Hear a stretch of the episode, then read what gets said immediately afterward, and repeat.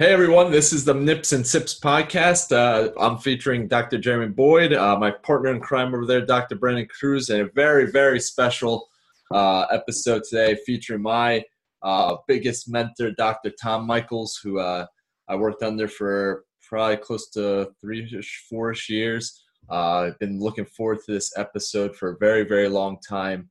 the essential, probably original Nips and Sips really started while I was working under Tom. So Tom, welcome on board, and uh, yeah, thanks for for coming on. So. Uh, yeah, I never thought about this. The whole thing starting with us doing beers uh, after work while we're just BSing and finishing up paperwork. Yeah, I, I re- not until I started typing out those questions, I was like, oh, you know, I was just like thinking of the most like fondest memories of uh, you know, working with you. I was like, oh shit, you know what? He used to bring beers on Fridays. He'd bring it, he'd give it to the staff and you know staff would kind of like you know have one and leave. Me and you would finish off the rest. And i was like that's where we had some of our best you know mentoring yeah. conversations both in life and uh and clinically. Uh, so uh, i appreciate all those from both a clinical and life standpoint. But uh yeah i guess we'll talk more about that. But uh i guess uh starting off with tradition is uh talking about our drinks and that sort of stuff. You also mentored me into that you know to grow up from uh you know land sharks and uh, coronas to uh, some more serious drinks so thank you for that. Yeah well, that stuff's evolved like crazy in the last few years. Great. Uh, but um yeah tom what are you drinking? Uh you know jeremy calls me the seasoned uh, therapist of this uh, little uh, podcast so i have like a 40th anniversary sierra nevada. Well, it's not even my age but it's about awesome. half as long as you've been practicing. Yeah true Huh? My uh, football team no longer has a football name, a name. Oh. them a little bit with a logo. Can't say who they are, but I, I have a feeling you're not you're not fond of that that name change there or lack of. I just want a team name. I feel like uh, you remember a few years ago Prince became a logo. Yeah. I feel that's how what the team is like. It's a logo. It's starting to trend. I kind of like the Washington football team logo, like the the establishment and that sort of stuff. But is a little whack at times. But uh, you know, Alex Smith is back, uh, yeah. so that's a great testament to uh, physical therapy and medicine. Oh, God, yeah. how many surgeries do you have? Uh, Seventeen. Yeah, almost lost his leg. Yeah. Huh? The ESPN did a great like thirty for thirty on it, showing like his whole journey. It was uh, really. I didn't think it was a, after I saw that. I thought, thought there was no chance he'd ever actually get on the football field. Watching kind of where he was, mm-hmm. just you know, probably a year ago. It's actually amazing that he's playing again. Yeah. He's going to for drop foot. Yeah, it's nuts. And his graft, uh, I mean, I saw pieces of it. I mean, it was it was pretty gruesome looking where they yeah. just like repaired everything. And sad yet amazing thing is he is the best quarterback on your team. Uh, so I mean, Haskins and everything like that. I mean, he's actually playing really well. Uh, yeah just need some touchdowns. At least I can finally be close to you now that your Patriots have lost uh, Tom Brady. Uh, yeah, yeah, yeah. We're not starting off the best, but you know, it's how you, how you finish, right? So, but um, yeah, Brandon, what are you drinking? Yeah, so in uh in honor, this kind of just happened to to work out this way. It wasn't planned. Uh, in honor of Tom practicing 20 years, I have uh, Johnnie Walker 18, but uh, it was bought for me about two years ago by Jeremy. Uh, so it's now 20 years. So that's what I uh, am sipping on today. And it happened to be worked out that Tom has been practicing 20 years and will be kind yeah. of a bit of a theme on the show today. So what yeah. do you got? We'll so I have brought out something special. It had more wax on here, but I didn't want to look like an ass on on live here. So uh, um, this is from our local brewery uh, in Glassboro, New Jersey, of Arrow. I've had a couple of their beers, but uh, thought it was fitting today. This is a cherry sour beer, aged just like Tom a little bit, in uh, in uh, bourbon barrels, uh, whiskey barrels. I'm pretty pretty sure you they use Maker's Mark. Uh, so I've been really I've been holding on to this for this episode. I'm excited for it. Um, I will let you know how it is. But uh, yeah, I fiddle with this there, Tom. Why don't you tell us a little bit about yourself, uh, everything, your career, and uh, well, you know, can talk about um, some of those other things that we brought up pre-show. Yeah, it's uh, I kind of got into the profession like I said, like like 20 years ago, and back then it was just a master's degree.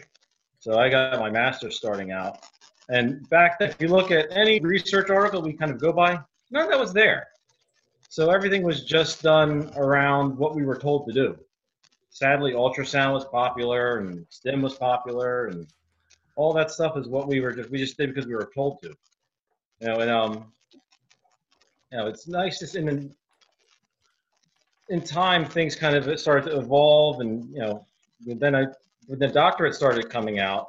So for me, the whole doctorate has a whole different perspective because that was a new thing. So I had my master's, and then all these newer therapists started graduating with a doctorate. So you know, residencies, well, you know, board certification, that wasn't really the option. So for me, it was like, okay, now these new therapists are coming out with doctorates, which I just have a master's. So they're touting that they're more highly trained, even though the education was very comparable. So then I decided to go back and uh, and get my doctorate. So in my mind, it was like just level the playing field. I have mine and experience; they have theirs, so it's kind of like checkmate. Again, like the board certification wasn't really something back then. So you know that's that's been like the coolest thing. Like a lot, like since that stuff has happened, like it's just been like crack for this profession that's becoming so much more highly skilled. We got all this evidence and all this other stuff to just drive what we do. You know, it's it's it's cool. I mean, you know, you know, and back to kind of what we're talking for me, you know, I bounced around in like uh, corporate stuff for a while. Um, I took a job as a manager two years out, which that was you know, back then when I started. That was like, you know, that was like the progression. You got your job and you went into management. You know, all this higher level advanced training stuff wasn't really out there. So that was kind of like the, you know, professionally, that was the step you took was to become a manager you know, I look back doing that at two years out was stupid because you know I needed to really focus on being a therapist. But in the same token, I learned how to multitask, and you learn about the business stuff very early on. Which now, the way the profession has evolved, that is such a huge thing. So luckily, I've been around that for a long time.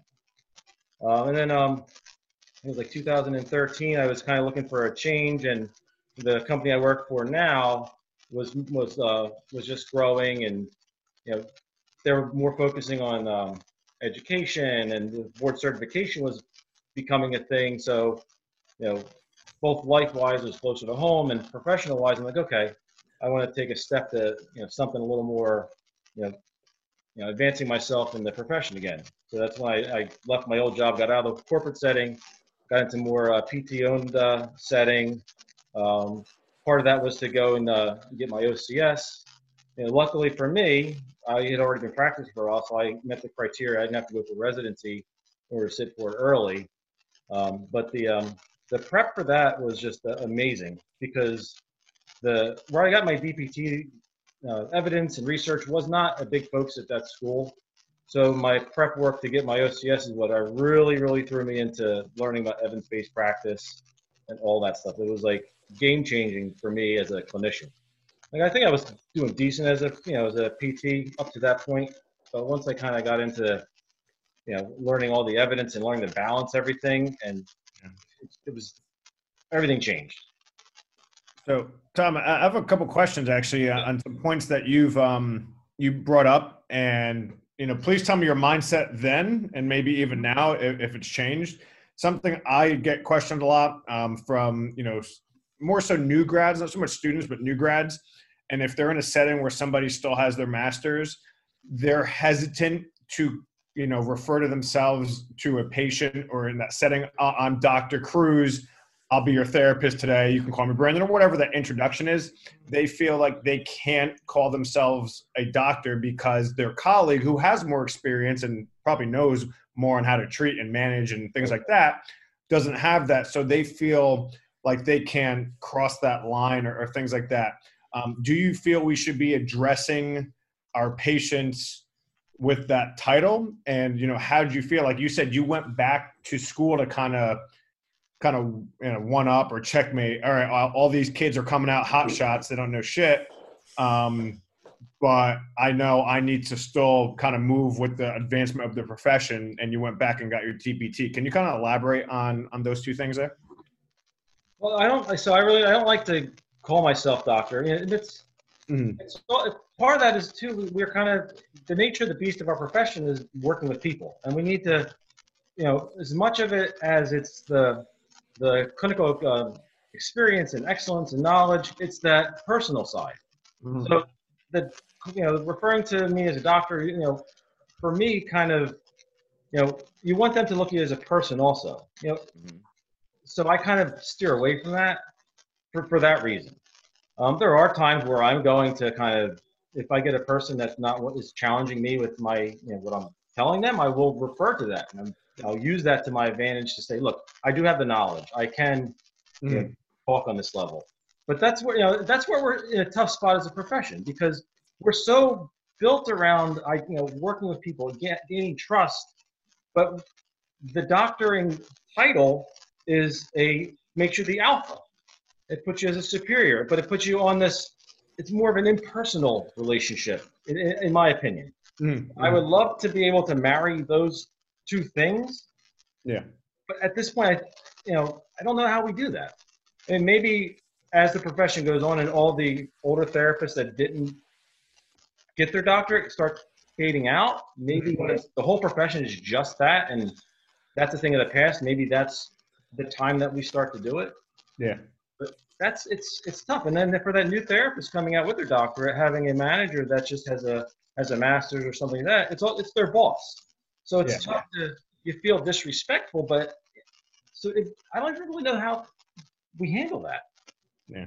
it- it's a can of worms, and you Yeah. know, not to put you on the spot there, but I want to get somebody, you know, different perspective. We- We also mm-hmm. right before the show, we we had a, a, a comment that was said where it was just like patients still think that we're a weekend cert. Like, does that title kind of show? Listen, we're not. We're we're more than personal trainers. We're more than a weekend cert. And, Mhm. and you know, just hearing your perspective on that um, it, it was great. Um, yeah. my my follow up question was with your transition to um, the you know going more OCS and and evidence based. I guess how how did that really I guess make that change for you clinically where you know or maybe combined with more direct access and things like that do you feel that helped and maybe talk a little bit more about balancing out that that pyramid of evidence-based practice versus solely relying more on just your clinical experience but now you're incorporating some patient values and beliefs and some of the newer research that was out there Well, it's great because you have you have you have both. You know, I had you know twelve so years without having any evidence to just truly go by my own personal experience and my clinical decision making based on what I found to work. You know, I always back then I always kind of just looked at every patient as a little mini case study. mm-hmm. But I would try this, and if it worked, okay, great. Keep that in the back of my mind. Kind of just building up Everyone. my knowledge that way. So it kind of was my own little mini evidence. Yeah. You know, obviously, it wasn't taking into account, but I didn't have any biases of evidence either. So that's what you know. Evidence is it's great because it gives us now it gives us reasons to make our statements, things to back up our statements, which we didn't have then. So Mhm. it- that's what's you, know, you can kind of balance the two. That, that's what I'm lucky because I have all these years of doing things without being biased by what the evidence told me I should do. Yeah. Yeah. That, you know, evidence is great, but it's also it, it it's all based on very very strictly controlled studies.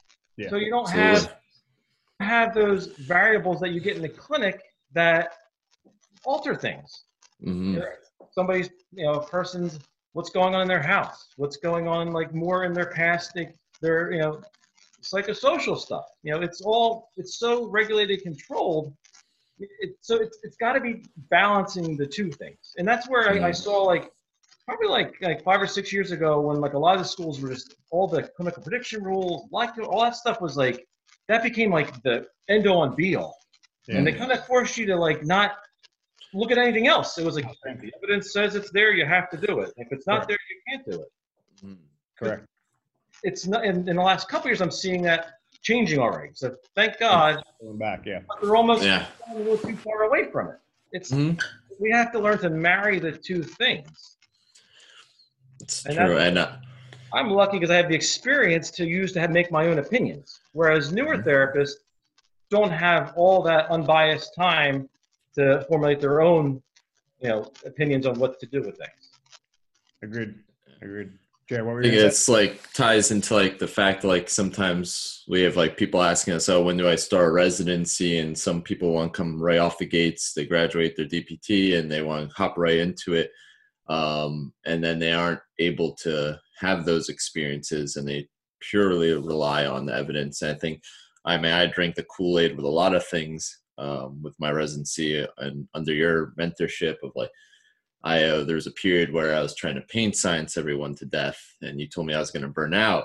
Uh, just watching me one after another having these way too lengthy conversations. Uh, there's a period where I completely um, threw out any sort of potential that could be SIJ with a lot of people, and I was missing the boat on a lot of these sort of things, and um, just purely applying the evidence of eccentric loading to like tendinopathies and not looking at the why of why that tendon was getting irritated in the first place and a lot of these sort of things um, if i wasn't properly guided in, in your case with the experience that i did not have i would have just purely been applying evidence and probably would have never gotten all those clients uh, where they where they are where they get better. Um, so i think that's you know a good um, kind of discussion with those sort of things is maybe we do need to wait a little bit before we start going like gung ho with more advanced training and those sort of things. So I think you did an awesome job making that segue where a lot of people in your shoes would just be like, oh, I'm good enough. I have experience. I don't need to do anything more than that. So I think you did the perfect blend of, you know, experience plus advancing yourself. So kudos Yeah, to you and thanks for all that. Quick question: How how did um how did direct access change things? Like, what was now it's more mainstream. Was there a lot of pushback back then? Did you feel? Oh yeah, it was. Like- Yeah. What, what was that like? It was huge. I, see, you know, I would, you know, with doctors I go and um do, do hours with and rounds with, and they thought it was stupid. They're like, how can you go and see somebody without seeing me first? They, they, even now, the doctors still don't understand direct access. I mean, that's a lot of us as a profession. We need to be promoting ourselves Yeah. uh, with that. Um, but it's it's tough too because you even now you get to some of the corporate therapy companies, they won't do direct access. Yeah. A lot of them don't. And so that's and then back to like with the students going in, how or how soon do you go into residency? It's it's also it's kind of married into where you choose to start working. So it's like if you know we're very much creatures of habit. So if you choose your first job, you have you know picking something and it may not be the evidence-based stuff, but you settle into the routine of it. You you will adapt and get used to doing it, and then you kind of at some point you lose kind of that perspective of what you wanted to get to because life is going on. And then, you know, at the age where we all get into the profession, life events start happening. You know, with you know, people get married, kids, house, all that stuff. And then the further you get out, the more those variables will impact your ability to make a change to better your profession with, you know, residency or whatnot. Yeah. So like for me, I kind of think that stuff kind of outweighs allowing yourself to sit and work for a couple years before going into like a residency because you're in the school mindset. Life life stuff hasn't started impacting things that you know some people can manage to do both. Hmm. I wouldn't have been able to. Yeah, I agree. I mean, I went right into it because I had that mindset of I'm young, younger now. I don't have other things in my way, and I'm in that mindset of school. And then I've seen people, you know, with uh, you know a husband or a wife and two kids, and they're up till three in the morning trying to, you know, read some articles and put a post. I was like, I, I don't know how you do it. I mean, which I even commend them even more for even doing that because, you know, it's hard. And I think that's that's the hard thing about our our our profession and why it's so hard to progress it is because once you start working a couple of years, you get used to that lifestyle or life Mhm. events and things like that, and then you don't have your career goes on the backboard, and now you're just trying to make you know your your your paychecks to support your family, and, and you don't have that extra time because you want to put that extra time towards your family, but then you Mhm. never reach true clinical mastery. And that's where, like, in academics, the your clinical experiences, there has to at some point be a change in way, you know, the clin ed model is. Because it's absolutely ridiculous that the same CPI I filled out 20 years ago on a piece of paper is still what students are graded on for proficiency. Mhm. Yeah. Ridiculous. Yeah.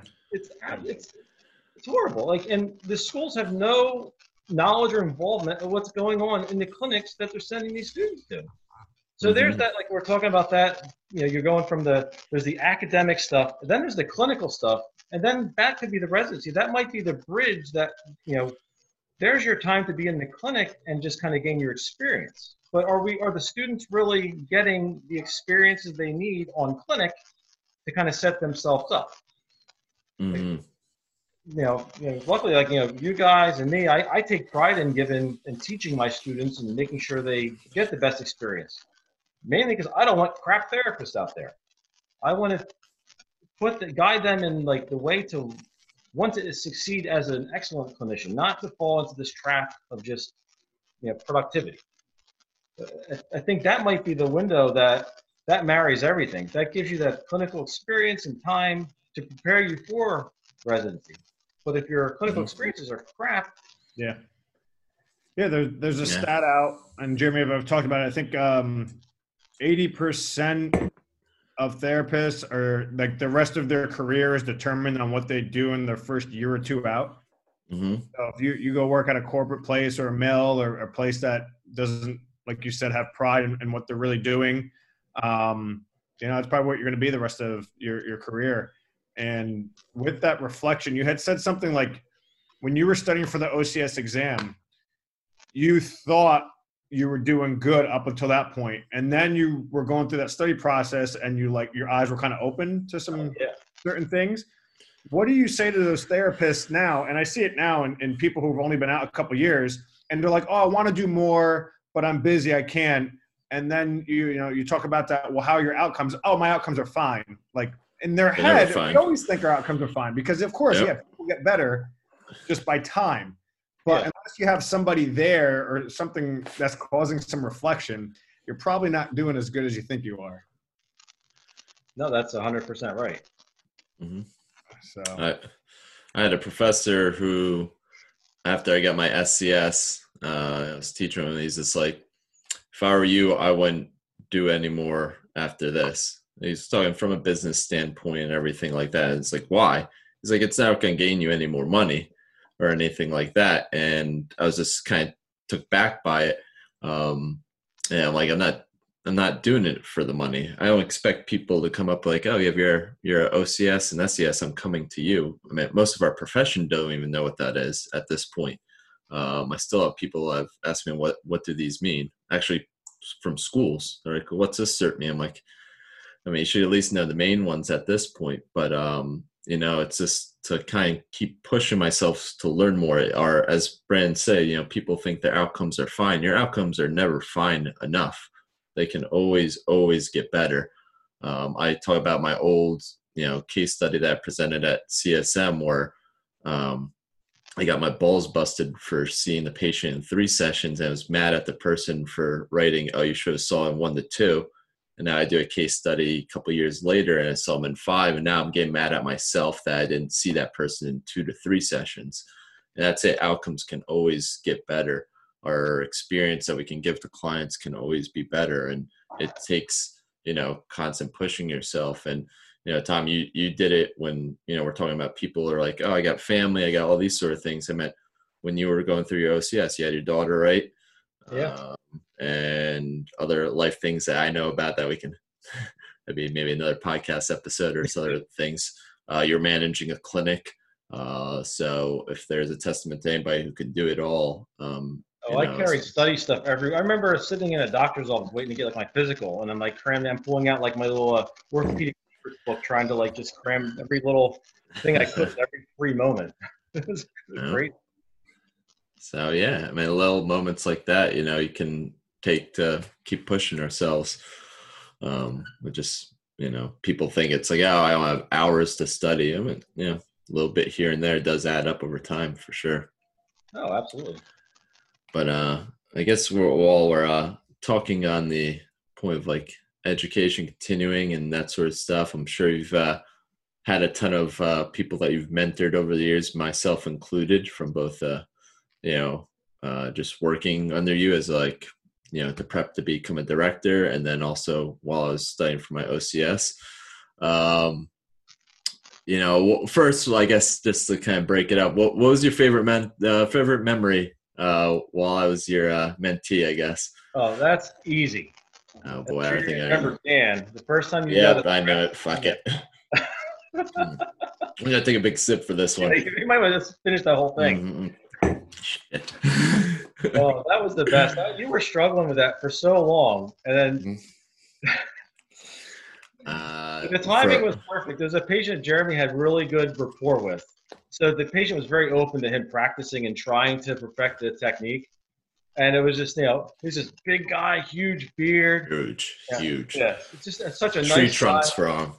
And I remember yeah, Jeremy just trying over, just couldn't get the cavitation that he wanted. Because, you know, as much as it doesn't have, we don't need it, it's still that validation that you got what you want. Yeah. But I'll never forget, like sitting in the clinic. It was a tiny clinic, so it was maybe like four or five feet away with where I'm at, and like finally gets him set up, gets in the pistol, and gets the cavitation he wants, and he stays there. I don't like, think I even had the cavitation at that point. No, I had the setup right. You were okay. teaching me the setup.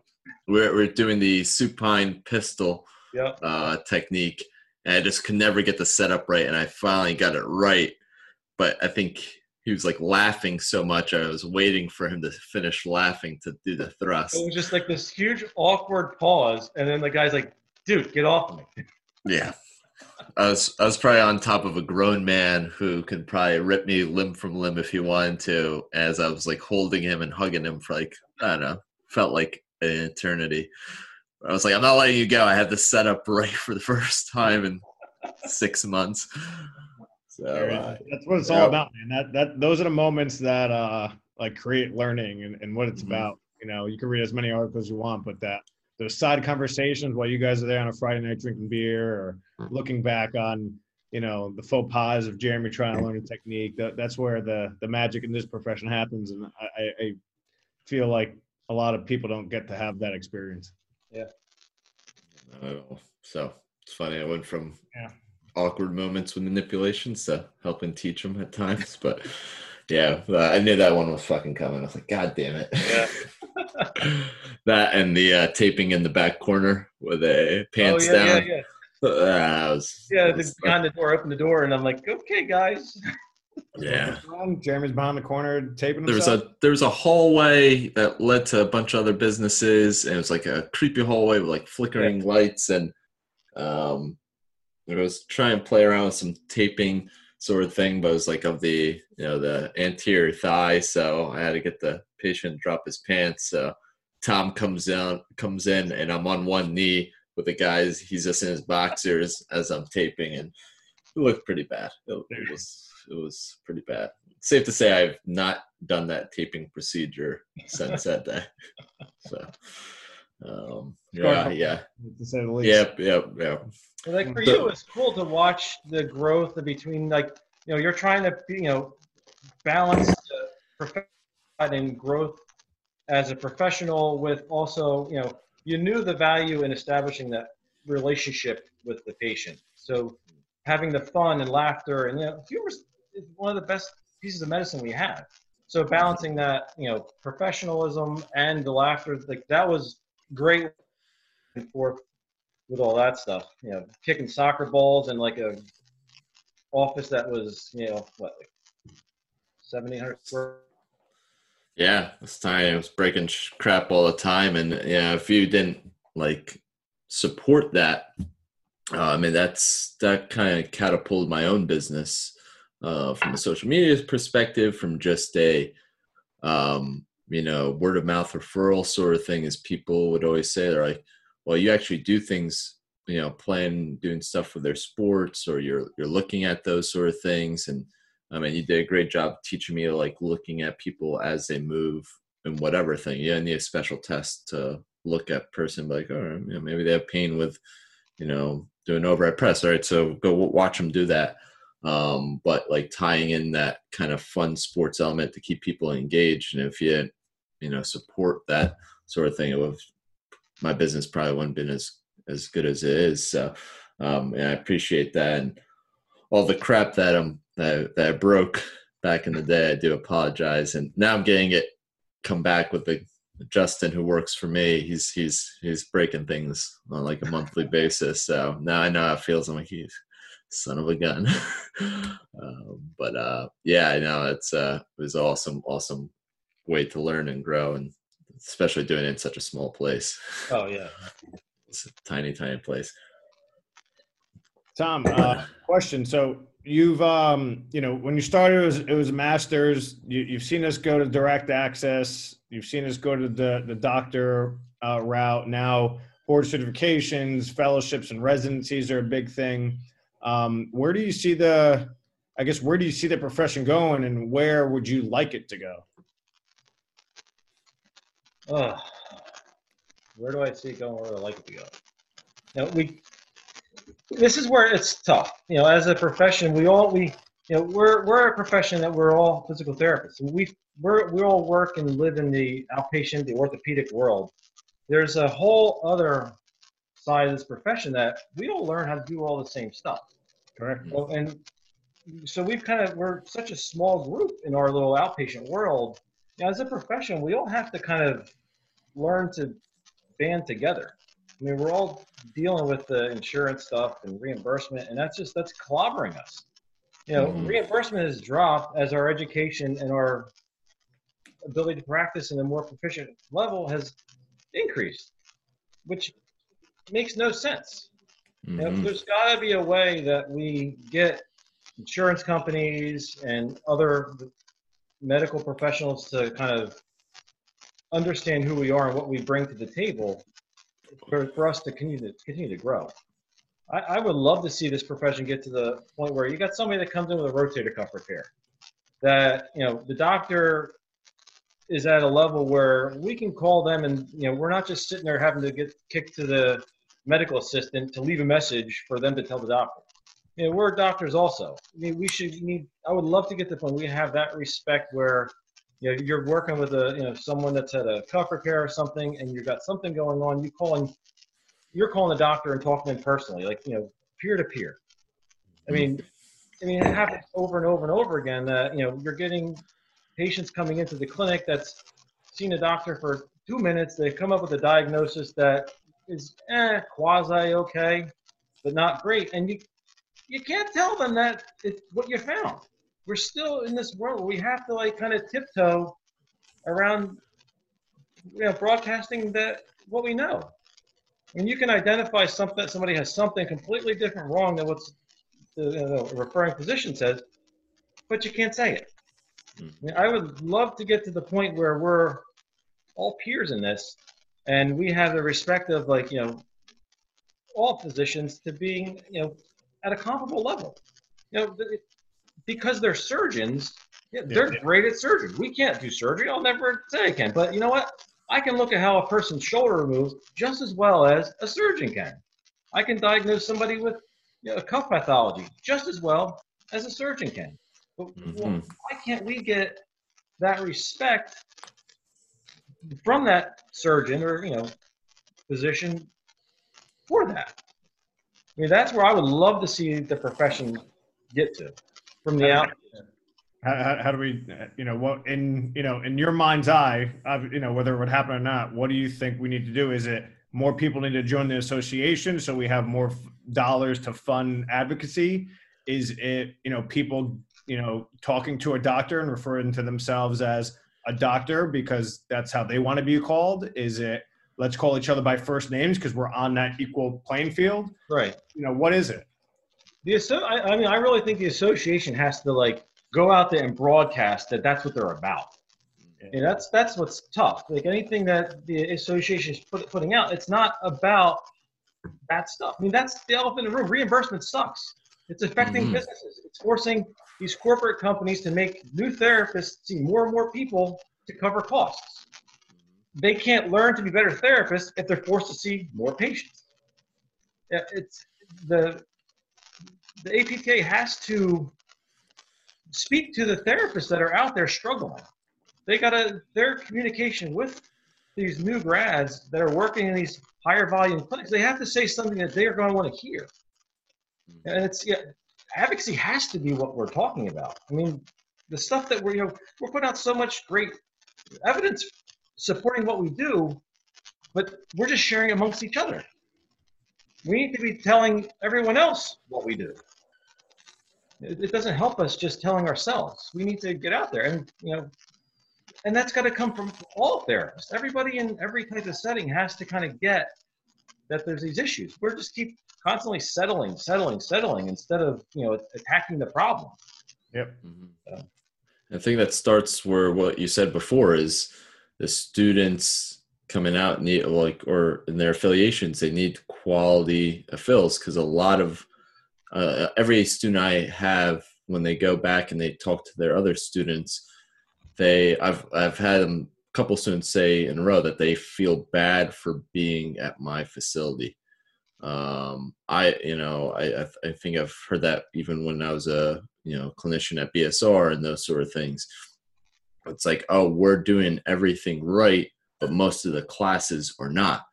So they just get programmed to hey that is the norm, and then they get jobs in those said places and only one or two of that entire class of individuals get into a good place and they're trying to advocate but you know if you have 48 other students and shit jobs you know that's that's the the majority right there.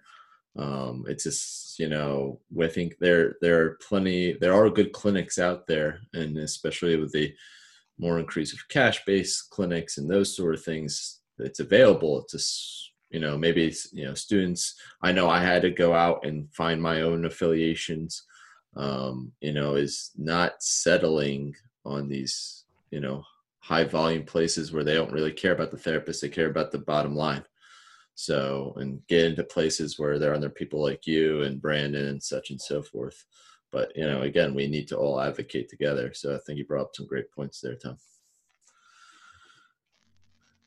um, cheers to that. But um, uh, so uh, yeah, I guess uh, you know we're talking about how things have been and those sort of things. I mean, personally, how do you, I guess, stay motivated to you know 20 years? Uh, man, we've we've talked about in a couple previous episodes.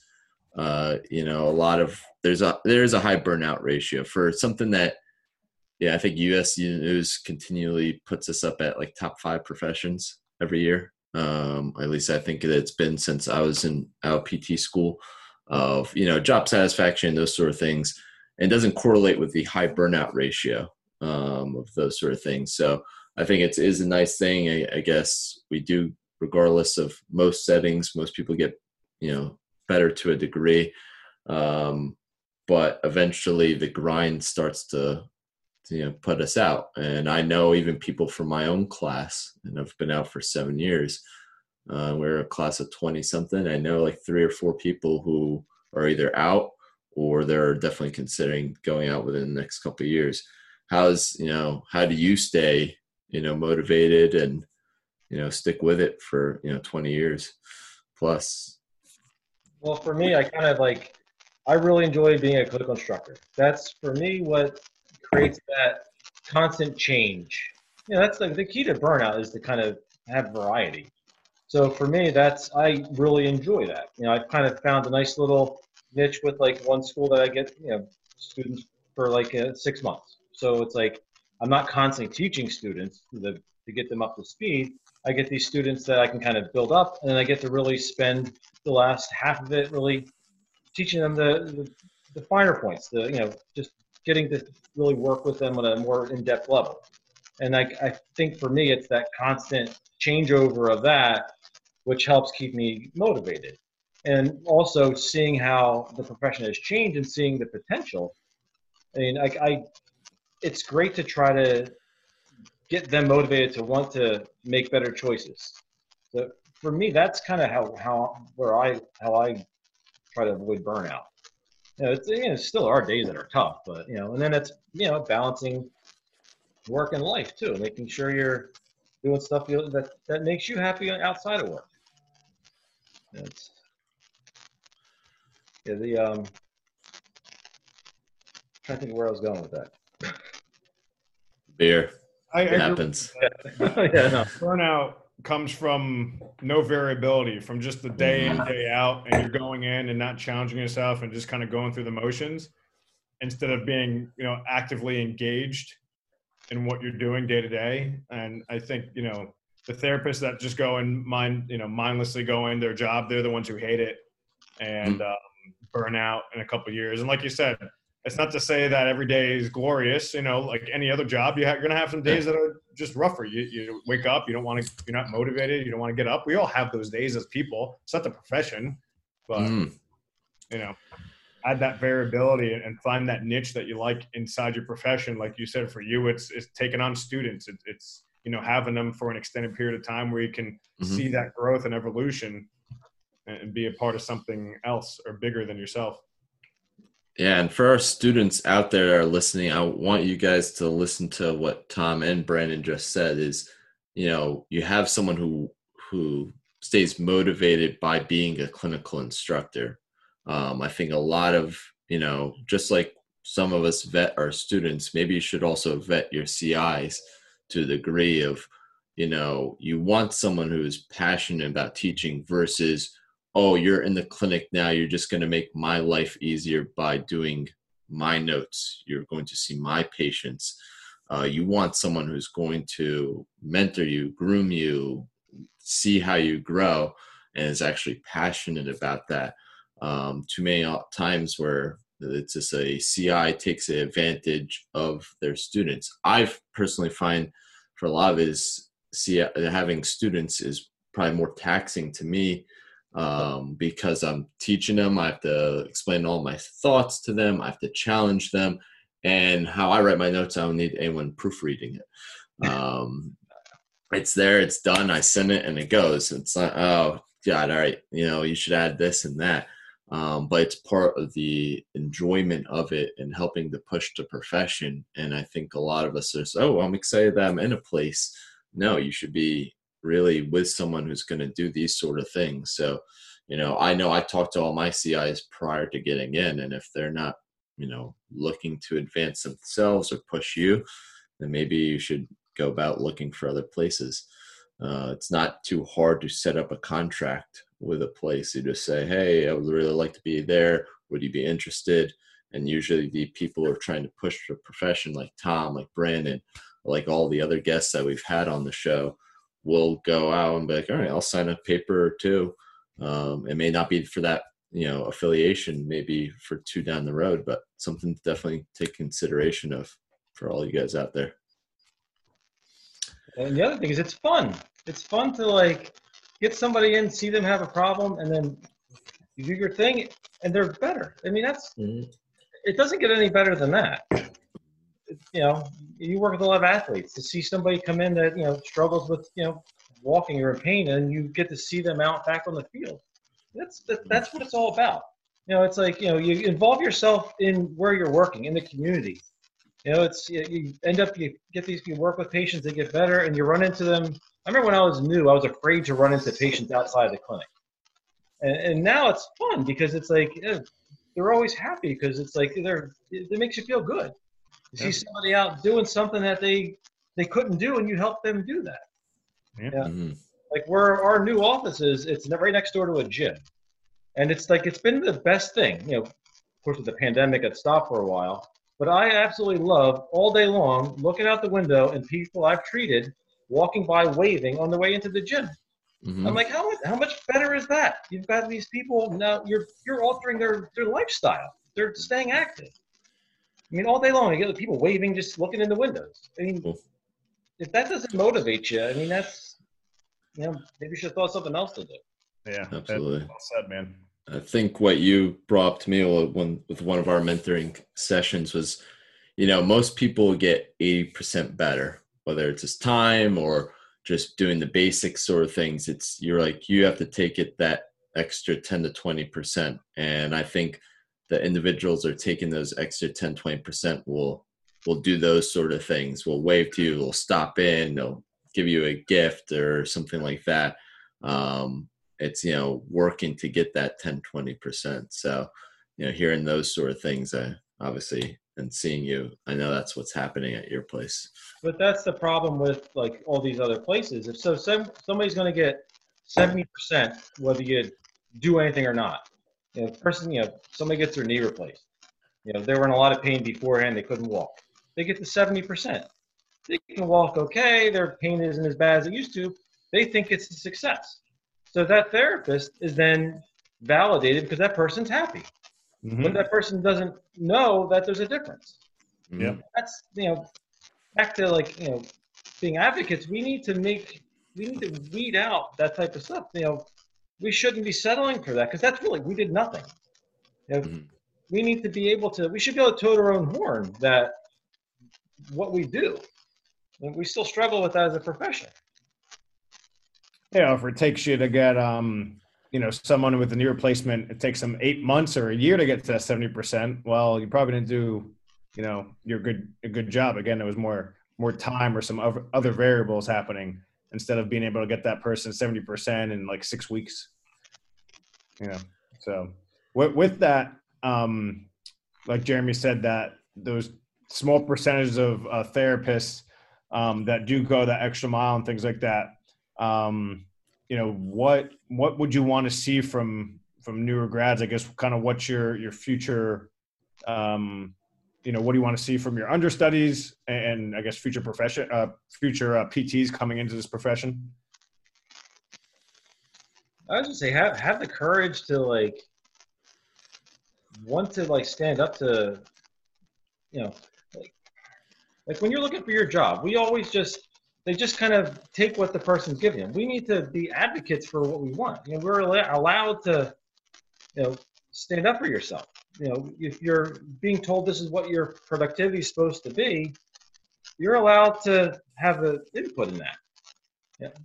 if we just we need you know we come out like the new grads just come out so subservient to what they're the jobs they're choosing. We need to they need to kind of advocate for themselves in the beginning, and and that's the only way we're going to get away from these you know, high volume corporate type places. If everyone that interviews for a job says this is what I want, as long until so, as long as somebody will settle, then that spot is filled.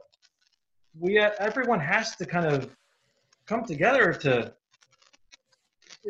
build everything up to improve it all. Because it's just it's a downward spiral.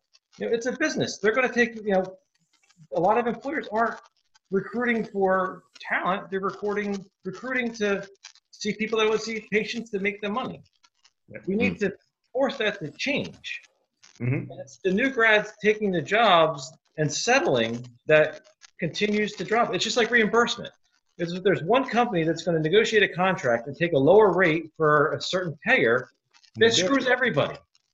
and So as much as that, 20 years ago that's what we were doing that's what the profession did just undercutting each other and now here's where we are yeah, that's what, yeah, we're paying the price for that. Yep. But we never ever stood up for ourselves as a profession, though. We've always just taken it. So as much as individual students have to stand up for themselves as a profession, we have to stand up for saying, no, we're not doing this. And but it's still going on. Yeah. You know, and, and that's because the therapists will take the jobs with the high volume, the employers can negotiate these contracts to take less. It's just this vicious cycle we're stuck in. yeah And I think the way that now with the, the, all the, the higher student loan rates for the new grads, that's getting higher and higher. The salaries are getting a little lower. At some point, there's going to be a tipping point where it's going to somebody's hand is going to have to get forced.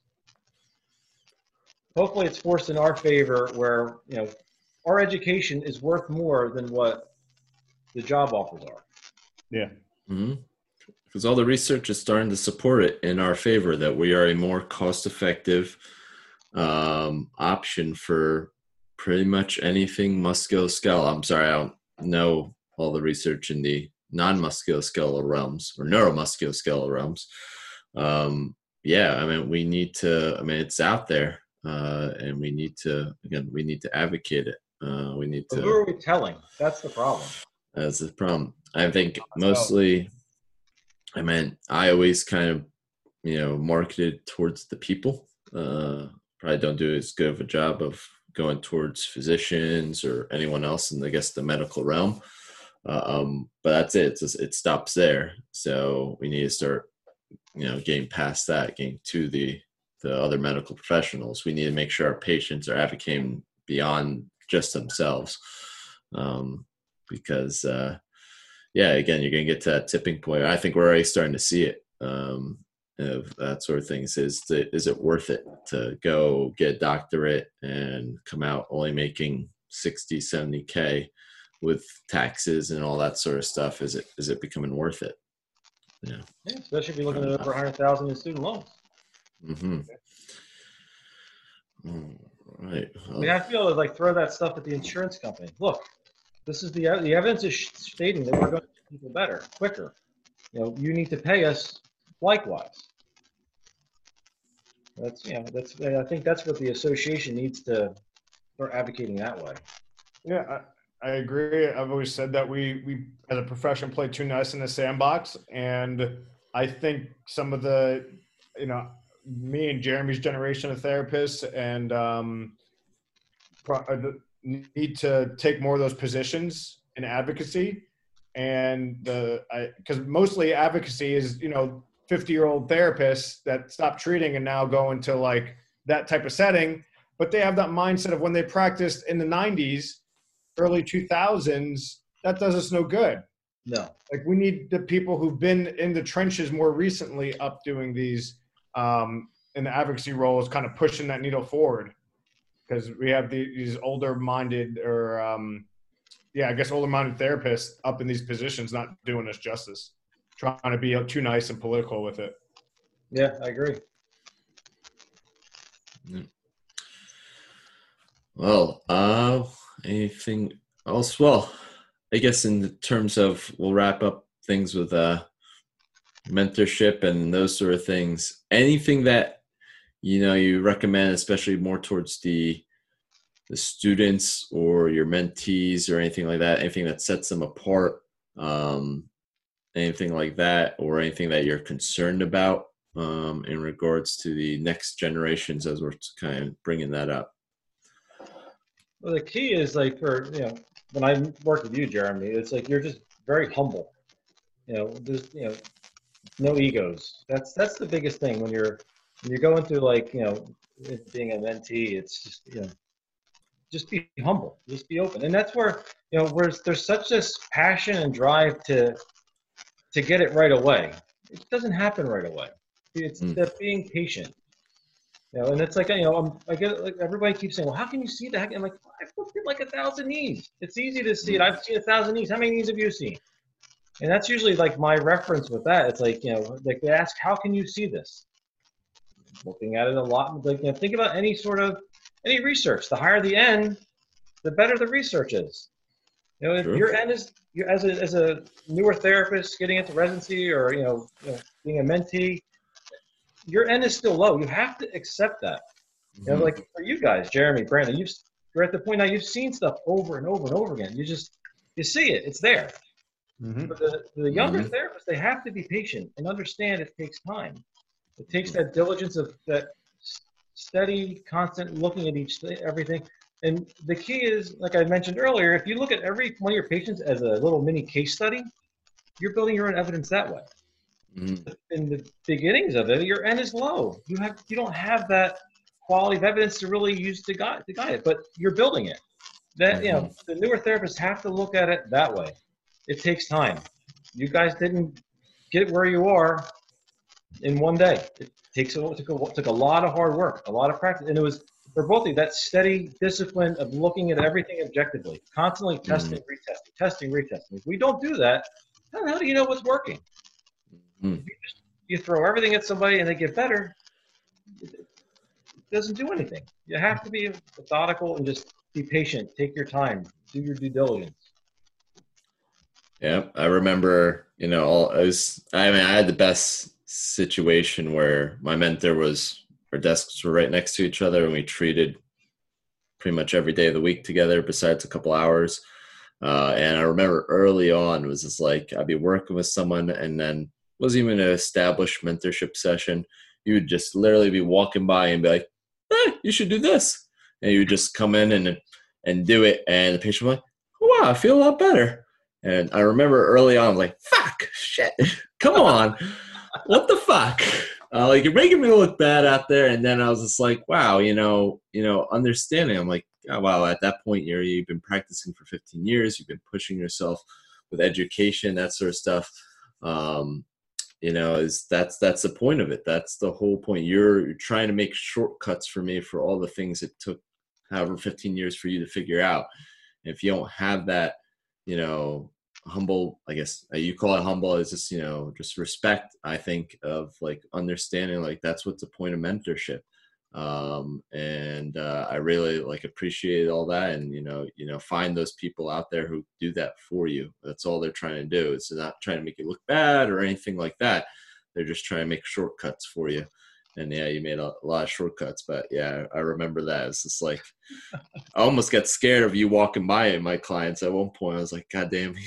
and I started like having to think of like I should start apologizing to my patients because they got stuck on my schedule because you know Tom's right there, and he's just like, yeah, yeah, yeah, let me do this real quick, or yeah, yeah, did you see this? I'm like, nope.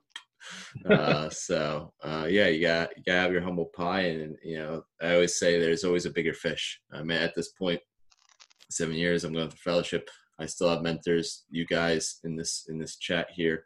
Um, and I'm still learning, and you know that's the big thing. Is there not until the day you retire, um, there's always someone you can learn from for sure. yeah The second you think you know everything, you're no longer you're useless at that point. Twenty years, I'm still learning different things. It's great. You know, the, medicine's changing, so you have to change with it. Well said. I think that's a good one to wrap up on. Unless Brandon, you have any other things to no. stir the pot? Great stuff, Tom. Thanks for uh, taking the time out. Uh, yeah. This was uh, one of our longer uh, podcasts. A lot of good stuff said. So thank you for taking the time out and uh, being a guest on our show, man. Yeah, thanks. It was great. Had a great time. Yeah, it's one of my favorites already. Um, I guess uh, kind of wrap things up. Um, yeah, if you guys have any questions, comments, concerns, or anything like that, seeking mentorship, like someone like Tom and Brandon, those sort of things, uh, we're at Manips and Sips on Facebook, Twitter, and Instagram. I'm at the Decent Doctor and at Trifecta Therapeutics. Brandon's at Think Like a Fellow and at um, Pursue PT Now. Brand, uh, Tom, sorry, um, does a lot of the stuff, uh, some of the videos for uh, BSR physical therapy. So yeah, definitely tune into that. And um, yeah, uh, cheers everyone. And unless anybody else has got anything else to say. Oh man, cheers, All Tom. Right. Anything else before we wrap up? Thanks a lot. It was awesome. A lot of fun. Awesome. All right. Cheers, everybody. Take care.